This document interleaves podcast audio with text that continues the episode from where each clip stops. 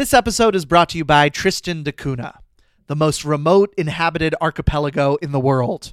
In 1816, the United Kingdom annexed Tristan da Cunha and explained the annexation as a safeguard against allies of Napoleon using the island as a base to free the deposed French dictator from somewhat nearby St. Helena.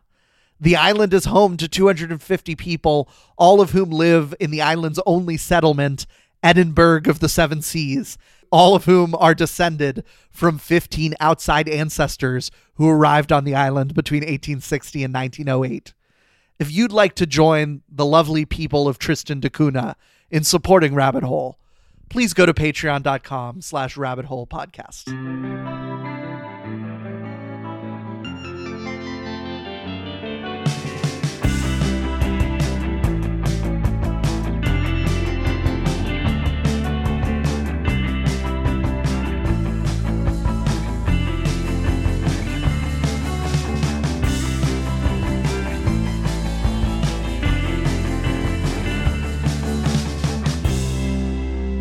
Hello, listeners. You've arrived at another episode of Rabbit Hole, where we venture down rabbit holes of different intellectual subcultures. We've explored is MMT real? We've explored is school good? And you found yourself now at an episode of Is EA Right? And uh, we are deep into the series now. And I'm so glad that we have Adly Templeton here today. Thank you, Adley, for coming on. Thank you. It's super great to be here. Adly is a machine learning engineer at Cohere, but has told me as a software engineer, she does not care about titles, um, which I have seen with many software engineers. It's about the work, it's about the craft. so, so glad to have you here. You know, we wanted to bring you on the show uh, just to let the listeners know a bit. One, because you've written kind of very interesting about being kind of EA and you know, one of the things we're exploring is like the different gradations of intensity of EA-ness. You know, the EA radical extremists, the EA moderates, you know, and so we'd love to explore that. We also, you know, the fact that you're a machine learning engineer can give some of our listeners and ourselves as hosts some insight into one of the big branches of EA, which is should we be worried about AI and machine learning and large language models and the like, which seems to be every other news article this year. Oh yeah, that's what we've become famous for. so, so, but we love to usually start this out with what is your EA journey? Could you walk us through how did you first find out about this? You know, how did you start engaging with it? How did you become someone who looks at machine learning from an EA perspective, someone who explores what it means to be quote kinda EA. Yeah, yeah, I think that's really interesting because I had a very very roundabout journey to get to here. So I mean, I think I've sort of been adjacent to these ideas for a very long time, but really my first foray into EA comes when I was essentially a new grad software engineer working at Facebook, making more money than any 23 year old should make and just faced with the question of like, okay, what now? What do you do with that? How do you use that to help people? At that point, my involvement in EA was very surface level. I looked around, Googled a bit, found out about EAs talking about donating 10% of your income to global health and well-being charities, thought, okay, that sounds that sounds really effective. I can improve people's lives. I can save people's lives for very little actual cost to my own life. And so that just felt like sort of a no brainer. And I think what's really interesting is at that point, I wasn't really intellectually engaging with the ideas that much, especially not anything on the weirder end of the EA spectrum. Despite the fact that I was working in machine learning, I didn't really look that closely into the EA's ideas about AI. And I just thought this seems like something that is good. I'm going to do this. I'm going to write a check, and then I'm not going to think about the problem too much. That feels like an interesting, it's almost like a straw man that gets brought up a lot in the discussions about EAs is the tech worker who wants to feel good about themselves without changing much. So yeah, that was the first part of my journey. you know, it's interesting. We're seeing all these different on ramps. Some people, you know, a good amount are Peter Singer. They saw a Peter Singer speech or read a Peter Singer book. Another good amount, it's so abstract. They they say, I've been grappling with you know being a deontologicalist or a or a consequentialist and I've found my people in the neo consequentialists of EA and then other people you know are coming from this kind of uh, very nice uh, and not that the others aren't nice but this kind of more down to earth way which is I got this problem in my life I want to be a good person here's a group of people that have done some thinking on one way to conceive of what a good person would do with the situation that I found myself in. Yeah, yeah, I think that's an interesting way of putting it. I would say that's a bit generous, but I do think that the there is this really appealing segment of EA that is if you're a fairly rich person in a developed country, you can give away 10% of your income without it affecting your quality of life too much. And that can make a huge impact on people in less rich places. And because of that, I think that that's just a really powerful idea. So that's sort of what drew me in. And what has been your journey since then? Like, have you gone deeper into going to the meetups, participating in the forums, reading the other readers? It seems like you've you've gotten into one of the kind of super themes of EA, which is kind of how to think about AI and machine learning, but you know, animal welfare, global poor, all these other different areas. Oh yeah, so for about the past year, I've been sort of going on a rabbit hole of my own where I have been like, I find the ideas very fascinating. I find the ideas very interesting. Some of them very compelling, some of them less so. But to me, it's just been this process of engaging with these weird, new, out there ideas and way of thinking about things and doing this publicly on Twitter, which is, I guess, what got me invited onto this podcast. and you know, for someone who's outside of the movement, if that's the word to use, how would you? Yeah, I'd say I'm pretty inside the movement. There's almost a joke that, oh, yes, yes. for someone who is outside of it, you're inside of it. Uh, you know, we're kind of finding our ways, looking in the windows of it. For our listeners who are outside of it, how would you describe the bounds of it? You know, this this motley crew of all these different types of people, you know, with all these different types of on ramps and all these different types of focuses. Where would you find the core that binds them all together?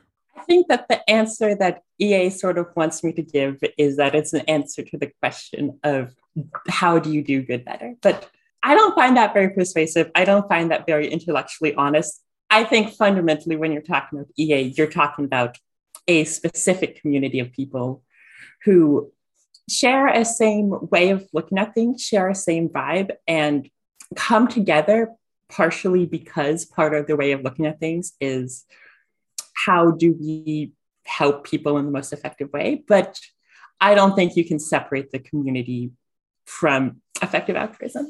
Okay, that's interesting. So it's like, and this is something Nathan uh, Young just said to us too. He said you know it's mostly a vibe and, and i appreciated that because you know it seems like there are other groups of people who have a different vibe that are also thinking about how to do good better you know if you go to a you know we're from the american left and if you go from a if you go to a dsa meeting they would have a very similar origin story you know i have this power I'm wondering what to do with it. I'm thinking that the kind of normie libs are not doing the best and most effective that they can do with it. So we need to all come together and actually strike at the root of what's happening in a serious, reasonable way. And um, but it's a totally different vibe at a DSA meeting than it is at a EA meeting. So I don't know. How would you? Maybe it is counter to the concept of a vibe, but how would you describe the vibe of EA?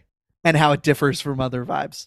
I think that the best way to describe EA is that you have all of this, I hate the word, but quote unquote rationalist, rationalist stuff, all of the less wrong posts about how to think more effectively and how to fulfill your goals most clearly combined with the doing good better.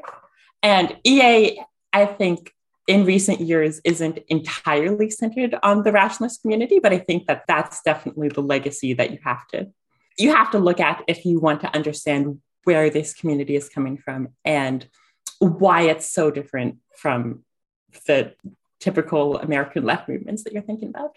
Am I remembering correctly that I read somewhere that Harry Chapin is kind of part of your story as well. That was just a sappy quote that I put up because I thought that that captured something that I really loved about EA. yeah, it, it, was, you know, I'll, I'll, I'll cue you up for it, but it'd be great for our listeners to hear this, you know, because I think it was very revealing of one of the tenets of EA, which is kind of effectiveness, not in the like smartest, but effectiveness as in actually making a difference. And it was a Harry Chapin quote where it was, My friend had been involved in every cause that matters since fighting fascism in the early 30s. And I'm not sure it made one lick of a difference, but being involved in those causes helps you meet the people that care about the world. And you said you hated this quote. Yeah, oh, tell, yes. tell us about I that. I hated that so much for years. So, yeah.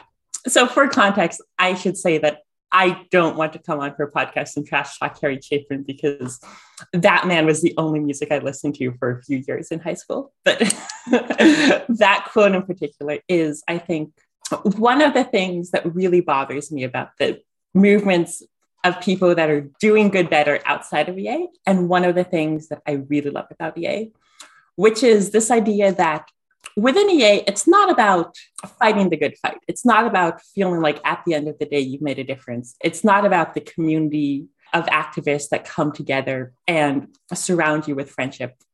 It's about making a difference. And I think that really, really constantly focusing on that is one of the amazing things that EA does. You know, I think it'd be a good time to move towards, you know, the specifics of AI and kind of forecasting and long termism. What's it like kind of having this, you know, ideology being part of the subculture, being part of this belief system movement, and then being in one of the fields that is a big focus of the movement. Um, what's kind of been your journey in that? Were you into the field first and then you discovered there was an EA aspect to it? Were you hearing about the field from EA and then got into the field? What what's been your journey of that relationship? I was into the machine learning field and the natural language processing field way before I was involved in EA.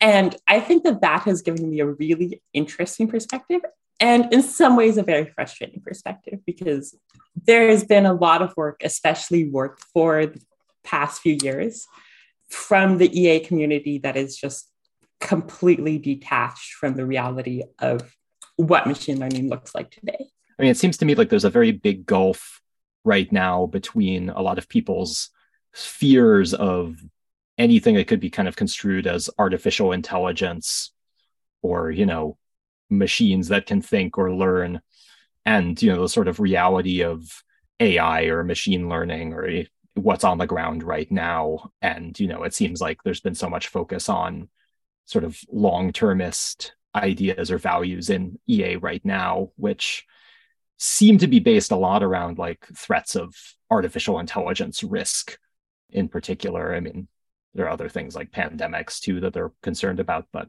you know, it seems like it's got everyone very concerned about computers doing things, but not necessarily explaining a lot of, you know, sort of what the roadmap might be there or what is actually kind of happening right now. And you know i also don't even know whether like machine learning sort of in general is synonymous with ai in kind of this general sense or if it's a different sort of field or if that shouldn't be compared or it's made us kind of have a harder time of you know understanding this whole debate because you know pete and i do not have a background in computers uh, particularly. I mean I, I shouldn't speak for pete but i definitely don't I don't. Please enlighten us, Adly. What is the, you know, why does it frustrate you? What do people see wrong in EA and what do people see wrong kind of generally about your field?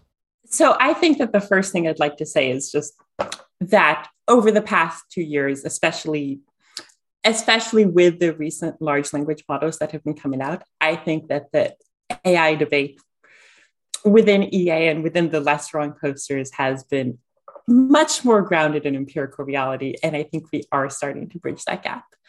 And I'm definitely not going to say that this means that we should dismiss all of the fears of artificial general intelligence safety. But yeah, there's a few things to respond to. So let me just take them one at a time. Sounds good. First is that it is true that what EA is concerned about is pretty detached from what's going on in machine learning because what EA is concerned about is not what's happening now, but what could happen 5, 10, 20, 30 years into the future.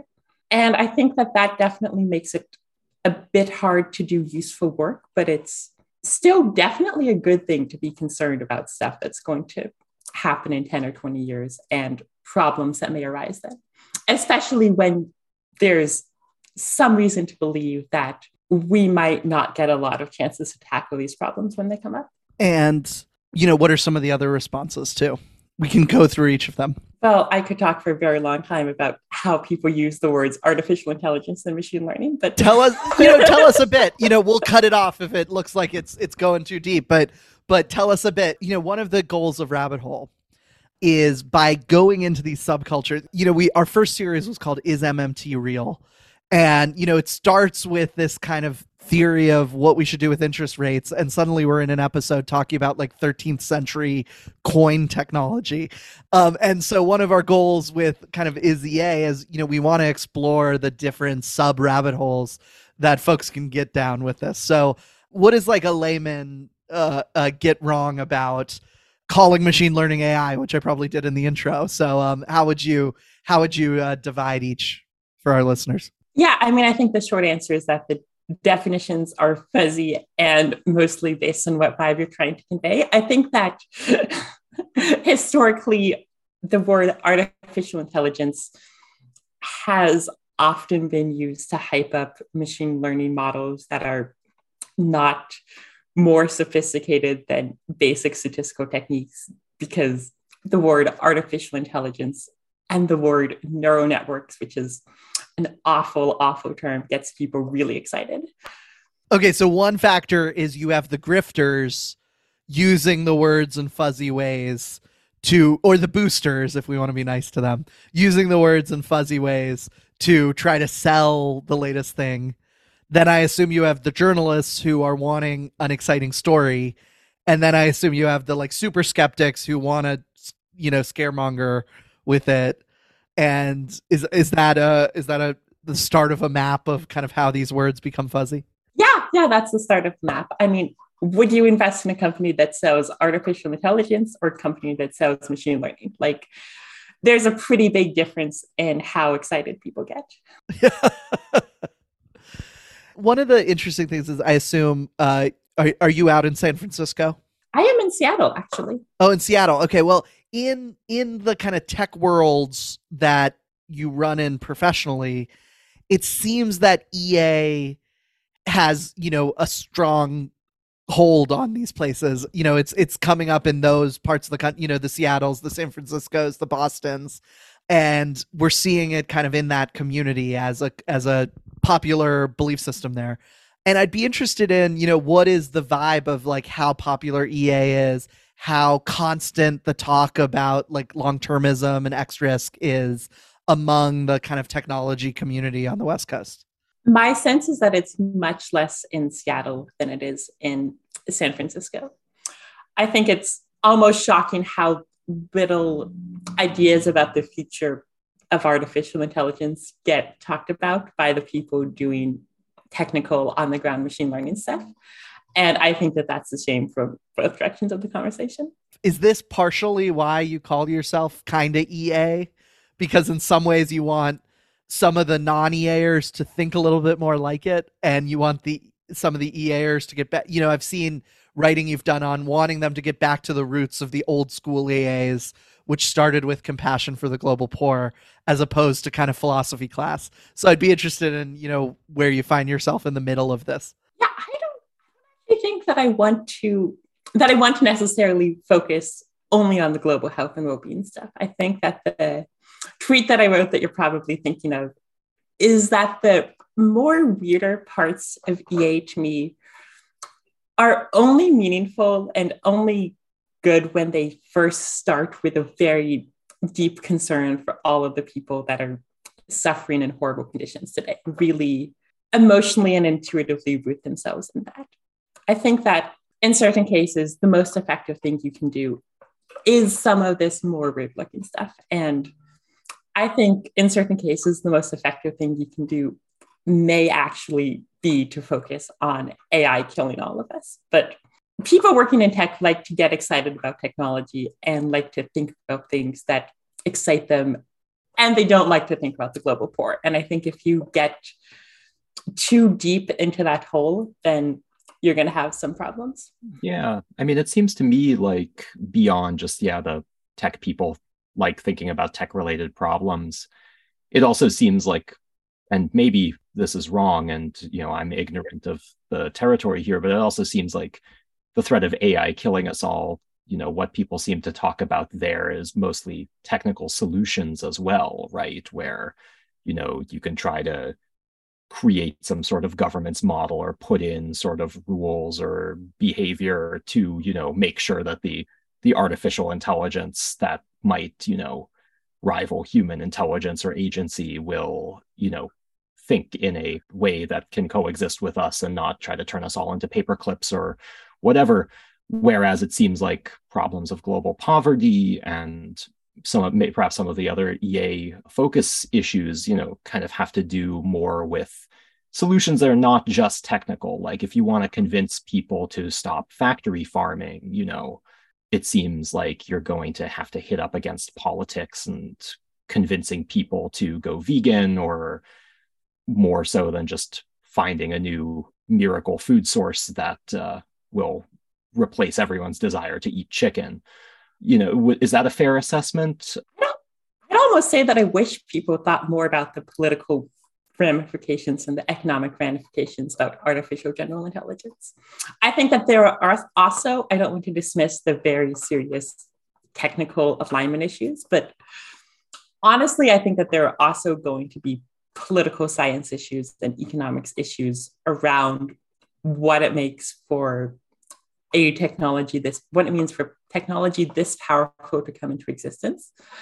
And i think that because of the dynamics you mentioned those issues don't they get some amount of play in the ea community but probably not as much as they should. What are in kind of the world of the constellation of ai and machine learning and these new technologies what are you worried about I think that I am somewhat worried about the typical EA scenario of unaligned AI killing all of us.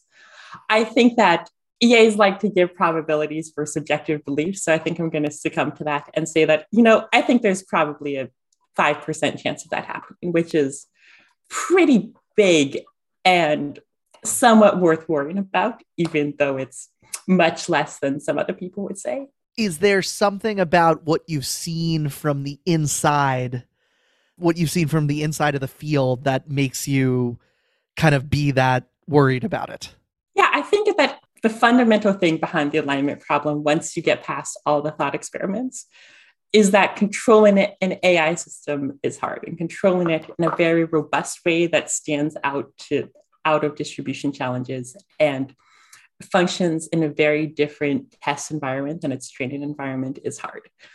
And I do think it's plausible that at some point we're going to make AI systems that, if we can't control them, have a decent chance of killing everybody on the planet. so at some point, at some point, we should probably solve that challenge. do you have any hope that we can solve that challenge? Like, what is the most promising route uh, you've seen so far in terms of kind of keeping this contained? Yeah i have a lot of hope that we can solve that challenge. And that's why that's why my number is at 5% because i think that this is a challenge that's going to require people from across the ai community coming together and finding good solutions to a lot of hard technical problems. But i think that we probably have a lot of time and people care about this. And i think that we probably will do that there, there are a lot of technical approaches specifically that I find promising. There's a lot of really cool stuff that's been going on over the past two years with interpretability and with reinforcement learning from human feedback. And I think what these things have in common is that in the age of large language models, all of a sudden you could see people start to do empirical, on the ground technical work towards alignment of these models. And there's still a lot to go, but in the past few years, they've made a lot of progress on that.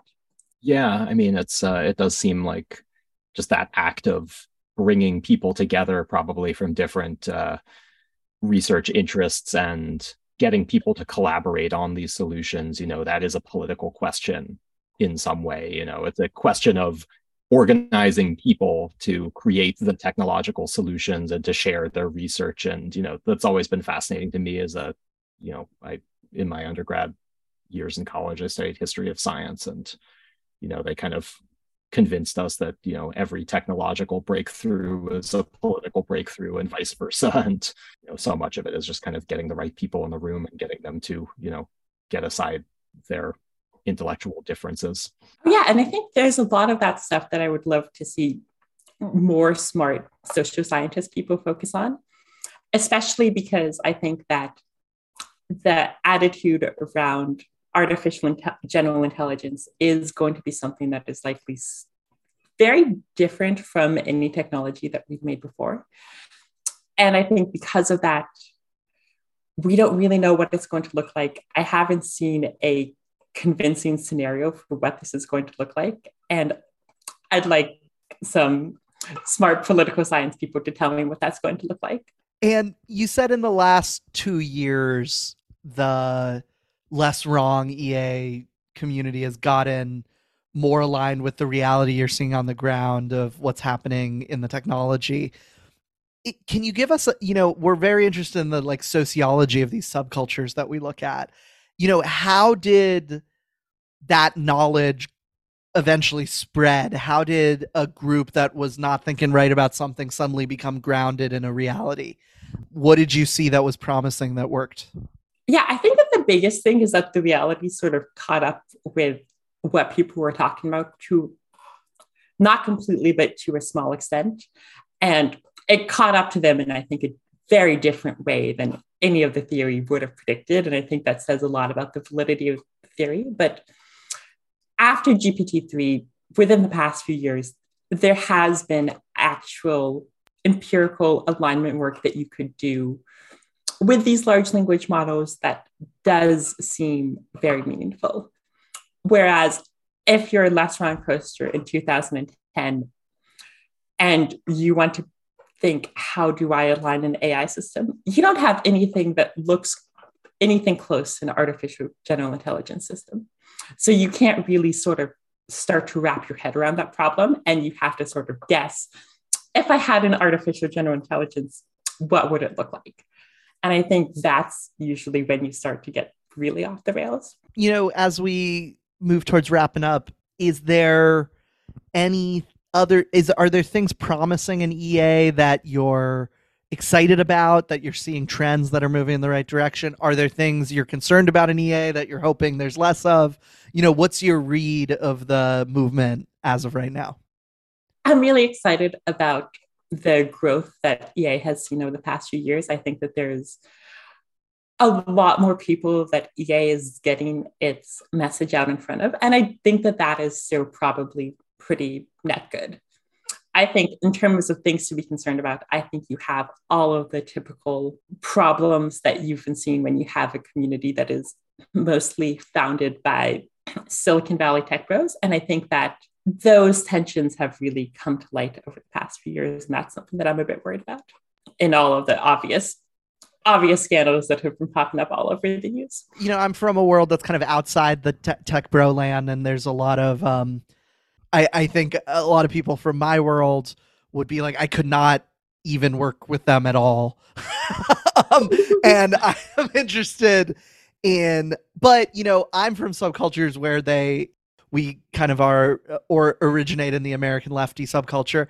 And there are personality types that exist in all subcultures that everyone rolls their eyes at and they're like classic person that comes to these types of meetings. Classic way that they talk to other people. Classic fights they get in. But also classic virtues as well that they're good at. people it's hard to criticize uh, less wrong you know debate forums for being pedantic or uh, you know focusing too much on you know figures of speech or something when you know you could go to a dsa meeting and see people probably doing the same thing about different exegeses of Karl Marx. Yeah, they haven't read the the the fourth Brumaire, you know, whatever it is.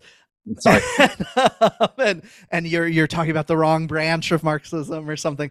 And so I'm just interested in how you think about navigating all the personality types of the subculture. Yeah, the thing that I find really the most dangerous is the hero worshiping and the cult of genius vibe that I think is very easy to get carried away with in this effective altruism stuff. You know, I think that nerds playing status games is a very, very dangerous thing. And the more you've sort of grown up in these nerdy subcultures, the more you recognize that, and the more you have to, at some point, just run away screaming whenever anybody tries to start playing those status games.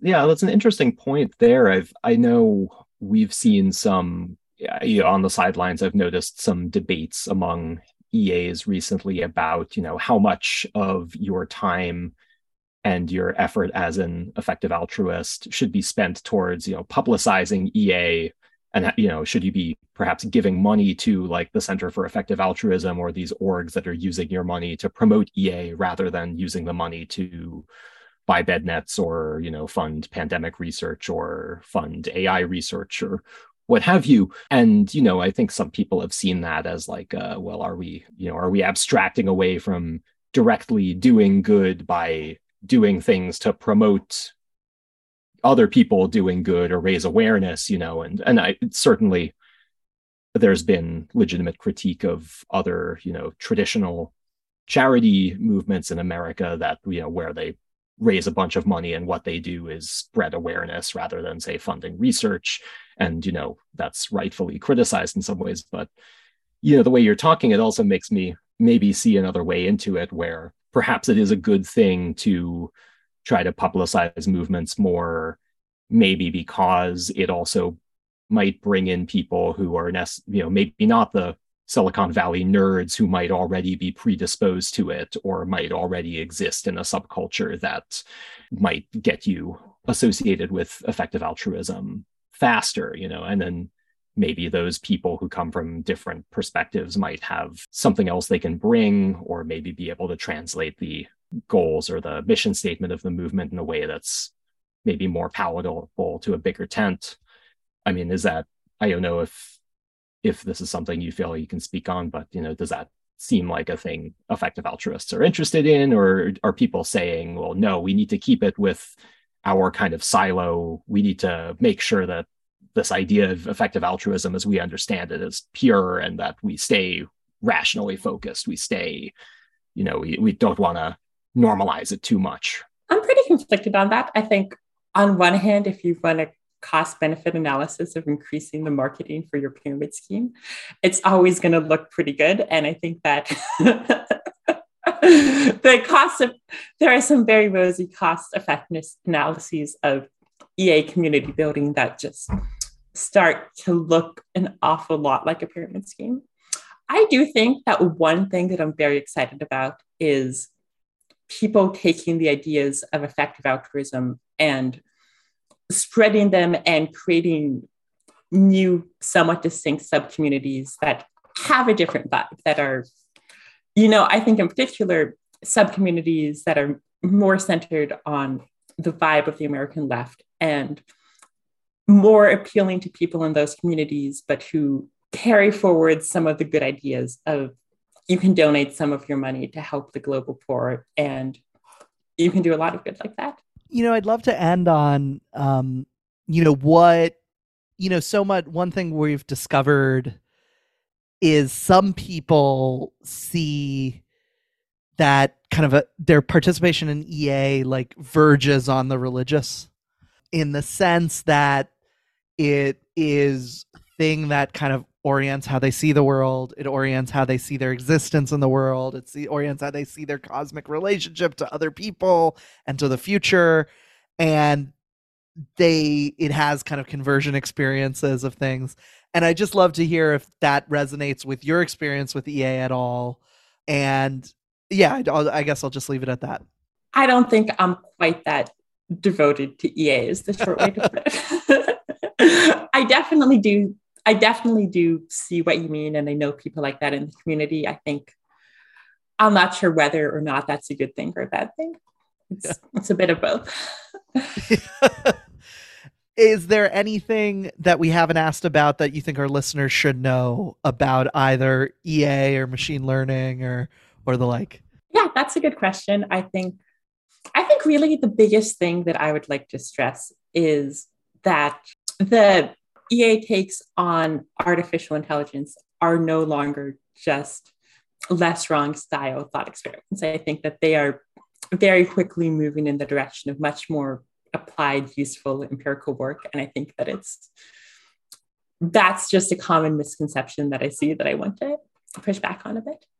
Yeah, that's interesting. You know, we see that a lot with a lot of groups is that people we saw this with our MMT series where people said, you know, oh, you're arguing with a vulgar MMT. We've thought about all these things over the last 5 years and you know that sounds like it's a cop out but i actually think like there is often the case that the group that is thinking about the criticisms of it or the simplicity of it is the group itself. Um, and there's often kind of internal progress that the rest of us are a few years behind in seeing. Um, and so that's very interesting to bring up. Well Adly Templeton thank you so much for coming on rabbit hole been a very enlightening conversation and uh, i know we appreciate it and i know our listeners will appreciate it too. Anything you want to plug? Any website? Any twitter handle? Yeah follow me at EigenGender on twitter. And i guess the other thing i would like to plug is just that with all of this discussion about ea to once again restate that you can have an enormous impact by donating a small percentage of your income. And i think that community drama aside, that's something that's worth considering. Amen.